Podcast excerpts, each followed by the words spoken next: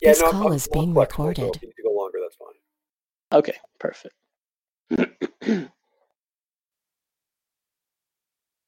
Welcome to another episode of the Groundings podcast. I'm your host, Devin Springer.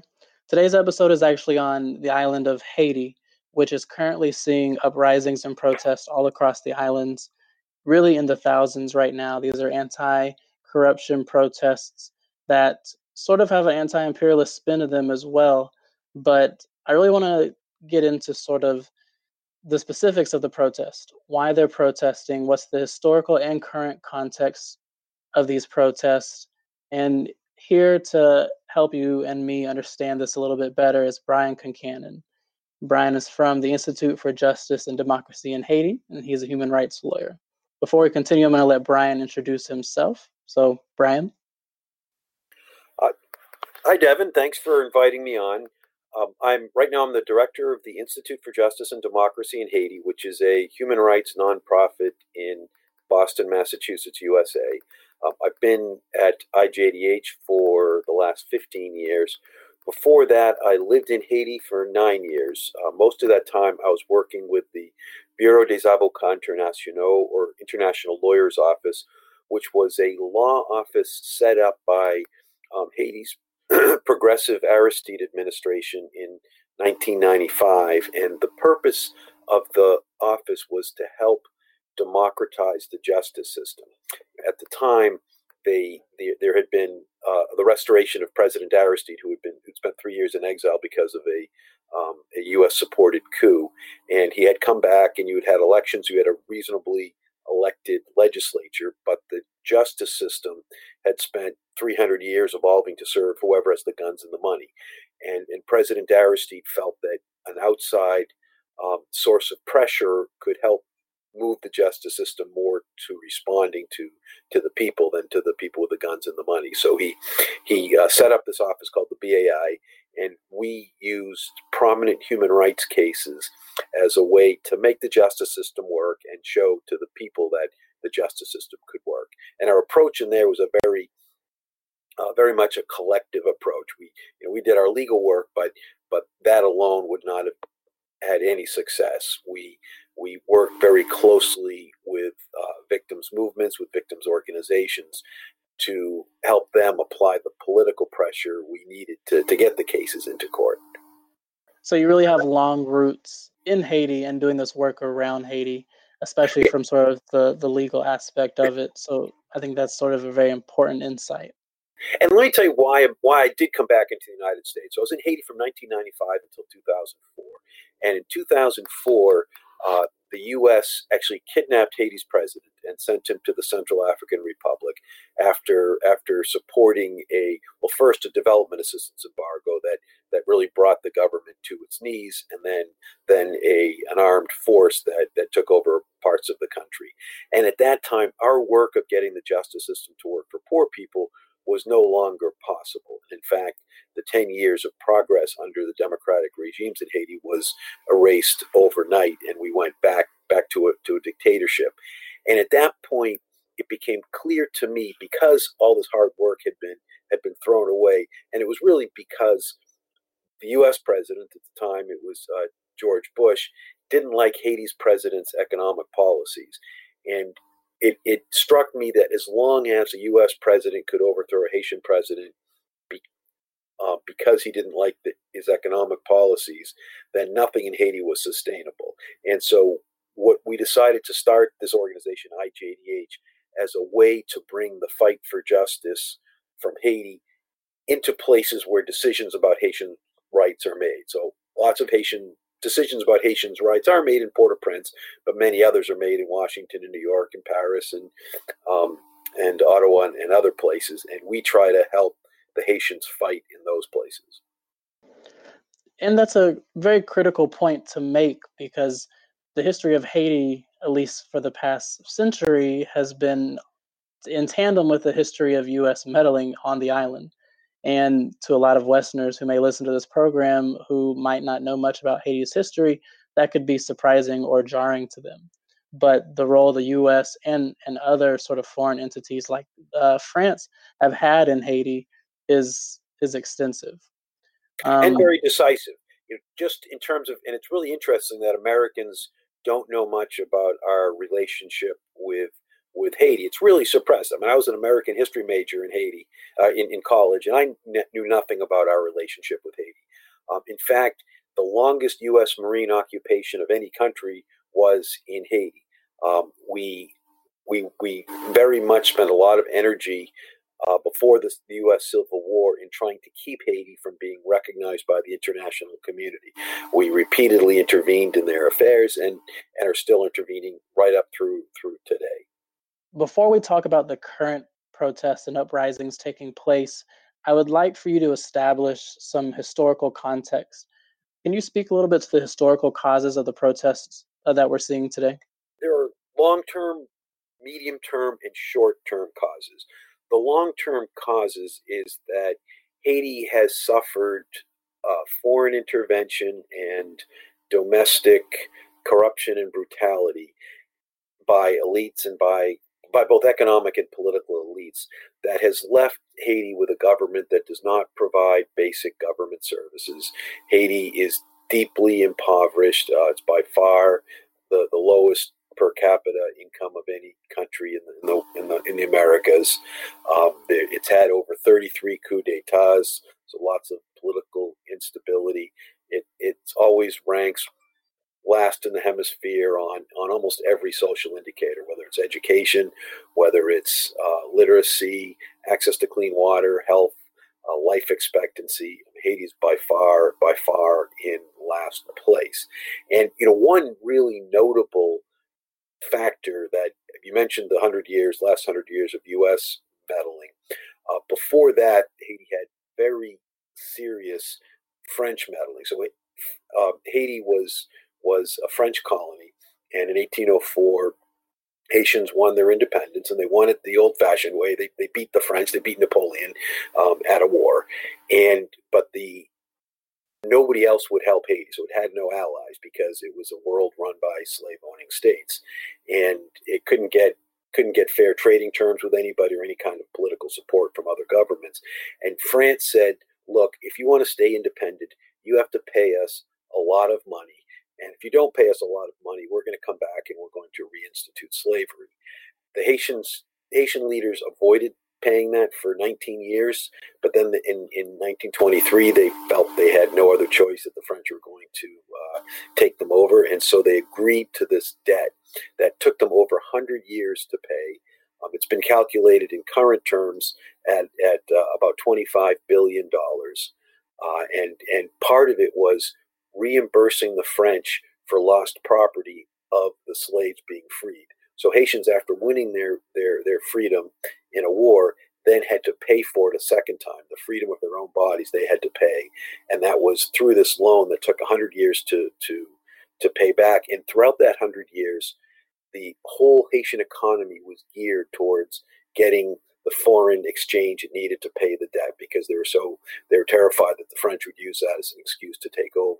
And so instead of investing in, in domestic industry and education and human resources in the country, they put everything into export agriculture, coffee and cacao and uh, sugar, so that they could get the hard currency they, they needed to pay the debt. And that's a big factor in why Haiti is still uh, why Haiti is so poor.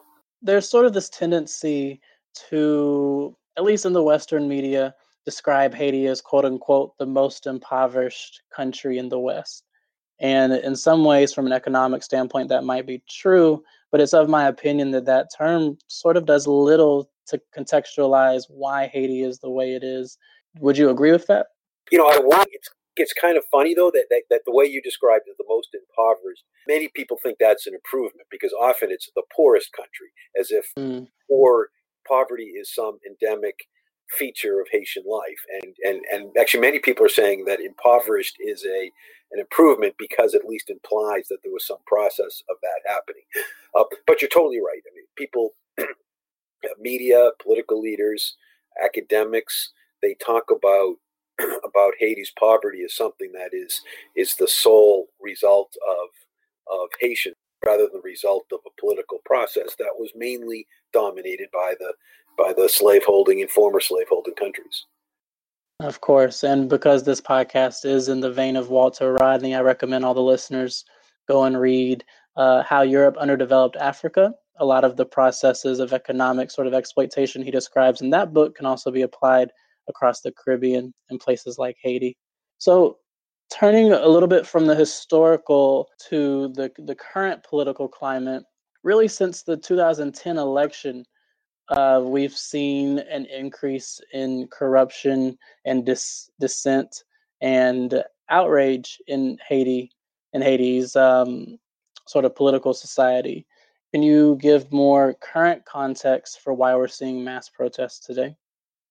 Sure. Well, the 2010 elections, the uh, United States State Department, especially uh, Hillary Clinton, who was the Secretary of State, they actually changed those elections. So in Haiti's system, you have you have uh, many parties can run in the first round, and if nobody wins fifty percent in the first round, then you go into a, a second round.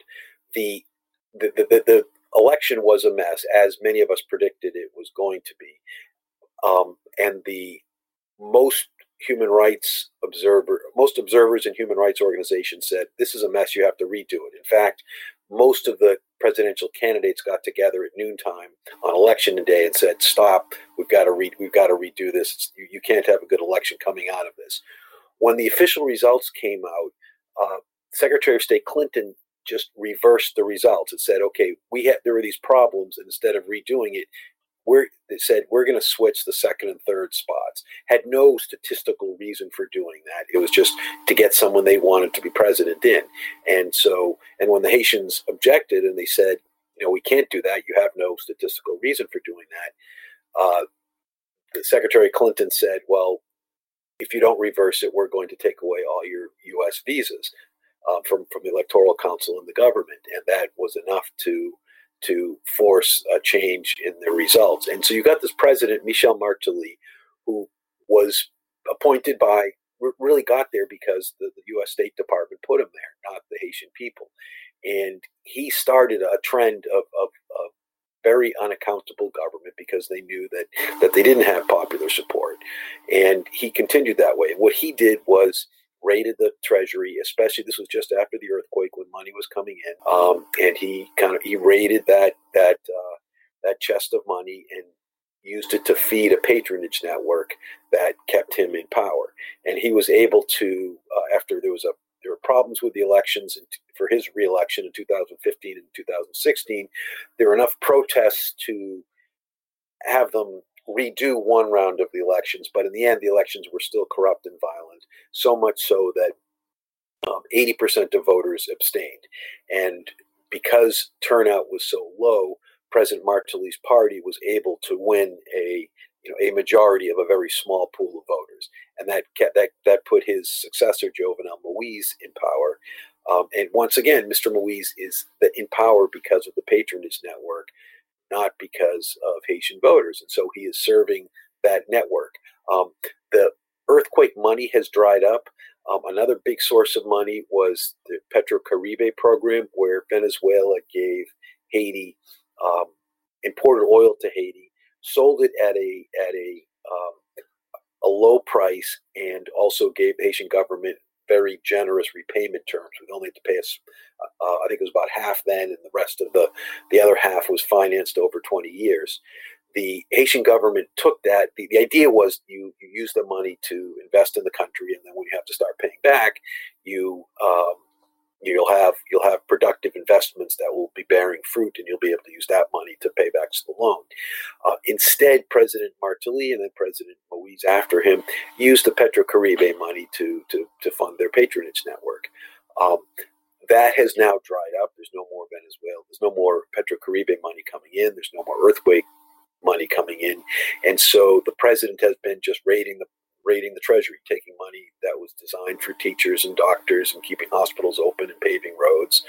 Uh, they've been uh, printing money, and so as a result, Haiti's gourde, the currency, has lost half its value against the dollar in the last five years. Uh, inflation's at 15%. There's a record government deficit. They're forced to cut even more things. They're going to be forced to cut fuel subsidies. Uh, all those are really having a strong impact on on your average Haitian. Most Haitians get by on five dollars a day, and many get by on much less, two dollars a day, and that does not leave a lot of extra money. Already, people in that range are not eating enough, and when food prices double, your not enough meals are getting cut in half. Uh, that's leading to, to, to great desperation, great misery. People are obviously dying. They can't get health care. They can't get enough food to eat. And uh, Haitians really feel like their backs up are up against a wall, and that they at this point they have they have nothing to lose. Um, so they've been they've been taking to the streets. They first took to the streets most in, in terms of the latest cycle of protests in July when the government in, in as a requirement to an international monetary fund buyout the government raised fuel prices which inflicted misery on, on the poor people people took to the streets and protested since then there's been a series of protests the, the largest organizing principle has been corruption especially around the, the Petro Caribe money. Uh, estimates are that about $2 billion was stolen from, from that fund and, and given to, to the, the president's uh, friends and patronage network rather than to actually invest. Uh, the government keeps the government's really unable to respond to the protests because it's a, it's in a bind. It, it, it, needs to fund its patronage network to stay in office. Uh, it can't stop doing that. Uh, on the other hand, it doesn't have the money to to do anything else uh, and so it's it's it keeps responding with these um, extremely small measures. It makes announcements of things like a, a, state of emergency that doesn't really change anything.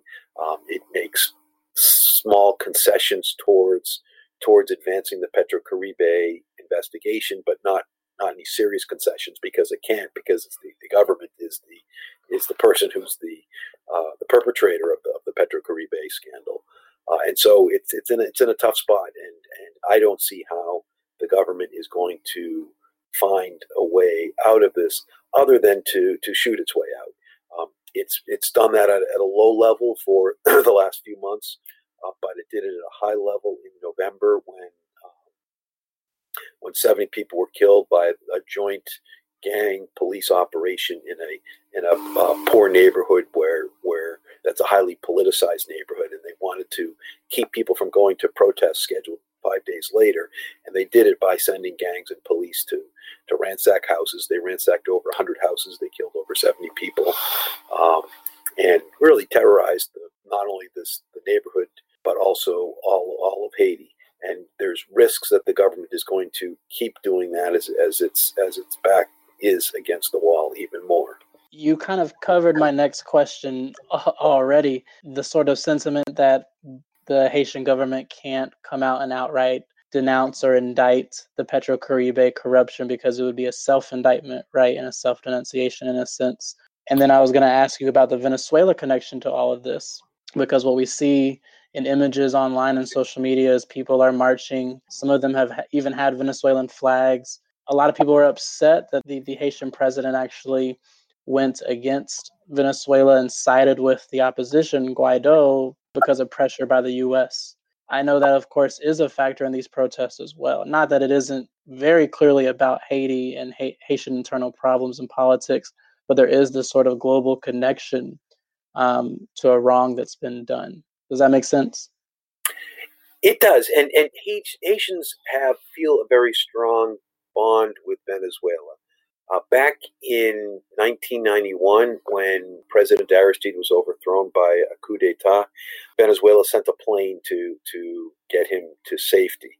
In 2007, when democracy was restored after the 2004 coup d'etat against President Aristide, Hugo Chavez came to Haiti the whole way from the airport to Haiti's National Palace, which is I think about five miles. The, the streets were just thronged. It took forever for the for the uh, motorcade to get there. And actually, President Chavez got out and ran around with a crowd, and everybody just embraced him.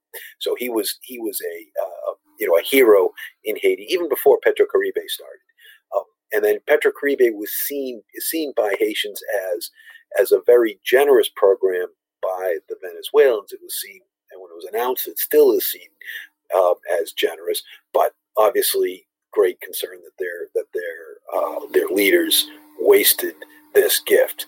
And as the current efforts to destabilize Venezuela have proceeded over the last few years, Haitians know it's the exact same playbook that was used to destabilize President Aristide uh, ahead of the, the, 2004 coup d'etat. Um, same thing. Of you, you put uh, economic sanctions.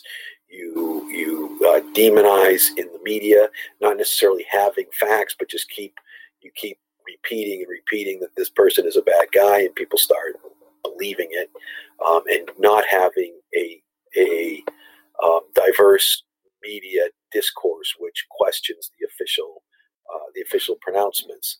And so Haitians know what, what, what Venezuela is going through and, and, didn't like it when it happened to them and don't like it that it's happening to Venezuelans. The government knew that, and, and as um, as recently as a couple weeks before the, the OAS vote, the government the president announced that that Haiti does not abandon a friend like Venezuela easily when it was being pressured to vote against Venezuela. But when the vote happened, to everybody's shocking, the Haitian government uh, voted at the OAS voted to to not recognize President Maduro. Uh, that was seen as betraying a friend. It was seen as betraying a principle. Uh, it was seen as betraying Haiti's long history of of independence as being the first independent country after the United States in the hemisphere. And actually, you know, one thing that, that's important to remember is Haitians actually helped Simon Bolivar in his independence uh, twice when, when he was when Bolivar was kicked out of South America. He came to Haiti, got not only got shelter but got guns and, and money and other kinds of support, and that led to two of his expeditions. The second one being successful in liberating parts of, of South America. And looking back on the history of Haitian and Venezuelan solidarity really puts into perspective just how influential Haiti and their revolution and you know to be the first black republic and the sort of first countrywide slave revolt at least in the Caribbean and the western hemisphere how influential that was I mean all across Latin America and the Caribbean and to black people everywhere and they were giving material support to others and that's you know a history unfortunately that's either unmentioned or silenced often.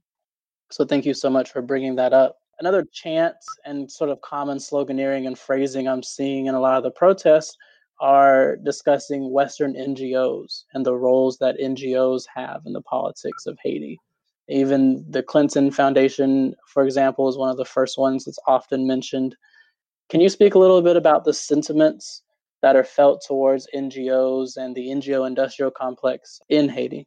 First of all, you can't separate the, the NGOs from what in Haitians call, in quotes, the international community. And, and that, that usually means the, the, you know, the powerful governments, usually former slaveholding uh, countries that have the greatest influence in Haiti. First, United States, but also France, England, and, and Canada. And the NGOs you know, most of the NGOs that run in Haiti, most of their money comes from from from governments in the United States, USAID, the European Union, Canada, and they say that they're not implementing policy, but they, they really are. One example is, and, and it's an example that's a that's a good one as we as we talk about about uh, humanitarian aid in Venezuela, is that in the lead up to the 2004 coup, the Bush administration imposed a development assistance embargo on Haiti. And that meant not only did, did that stop U.S.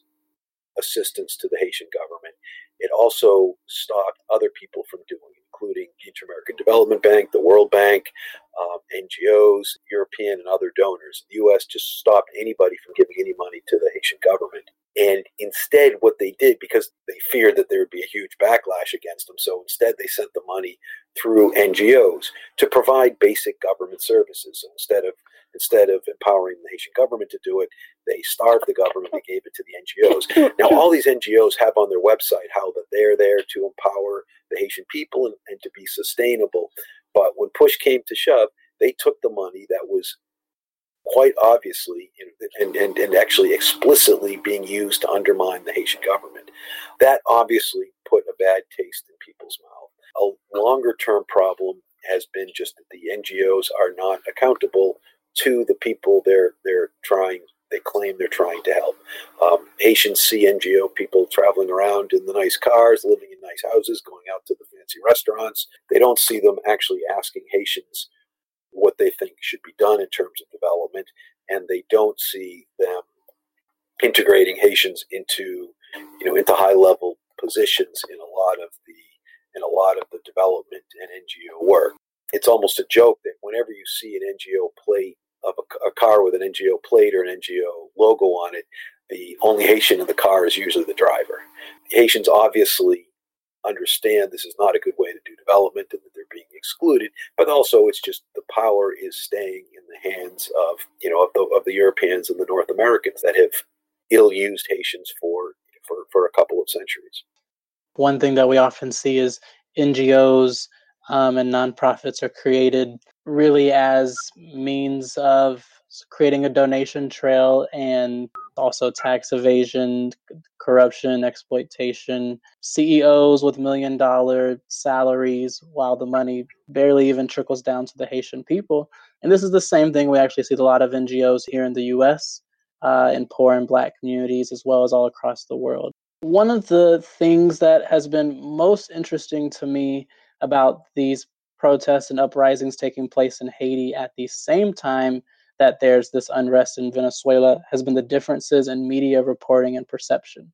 At the time of this recording, the protests, they've been going on for several months, but sort of this heightened and recharged ring of protests has been going on for the past 10 days, and the mainstream and corporate media has been almost silent on it. Contrasting that with the perception and reporting on what's happening in Venezuela, where we're being told that the opposition protesters, who are largely US and CIA backed, are radicals who we should support. And the media is focusing so much attention on them and ousting a quote unquote allegedly corrupt dictator versus Haiti, where we're being told that the protesters need reconciliation with the president and they should act peacefully. And the US has when not being silent on what's happening in Haiti, have been disparaging towards protests in comparison with Venezuela. I guess my question is really on media perception and reporting. Does it go back to the same principle of a self indictment that if US corporate and mainstream media were to heavily indict the Haitian government for corruption, it would sort of be a self indictment because they've considered them allies and have done so much to sort of help sustain their power? I think it operates at several levels. One of them is definitely that the, the, the risk of, of a self indictment. Another, and I think this works at both for both government and for media, is you look at who's protesting in, in Venezuela now, as in Haiti in, in 2002 and 2003. It was relatively wealthy, relatively light skinned, relatively well dressed people, and that is covered differently than, than the protests in Haiti now, which are which are poor, darker skinned people and the poor, darker skinned people are not counted as equally human. And even within the very limited coverage that has happened, you'll see this coverage, you'll see all these burning tires and cars being broken and and that's what gets on the news those kinds of things when when someone's property is destroyed. But they're not talking about the grinding poverty that are killing people because health health centers have been have been shut down. They talk about they'll say oh seven people have been killed in these protests. They don't say that most of those have been killed by police nor do they did they report that 70 people were killed just 2 months ago by by the government and its and its allied gangs to try to stop the protests. So not only the protests themselves selectively covered, but when they do cover the the uh, the protests, they're very selective in in how they how they do cover it. It's always amazing to me that there's sort of a continuity of problems persistent in protests and its coverage and responses to it, right? Where we see people of darker skin and, and who are poor uprising it's almost never you know shown in a nice light whether it's in ferguson missouri or palestine or haiti. Really that's all i have for you today in this interview. I know we've covered a lot of ground really quick. I sort of saw this as a general overview episode for my listeners that could be quick and educational just you know really get some educational resources out there in this time. Is there anything else you would like to add? Not that i can think of. You asked some really good questions so I can't think of anything that we left out. Thank you, Brian, so much for your time. And I hope everyone listening, you can go and check out Brian's work at the Institute for Justice and Democracy in Haiti. This has been another episode of the Groundings Podcast.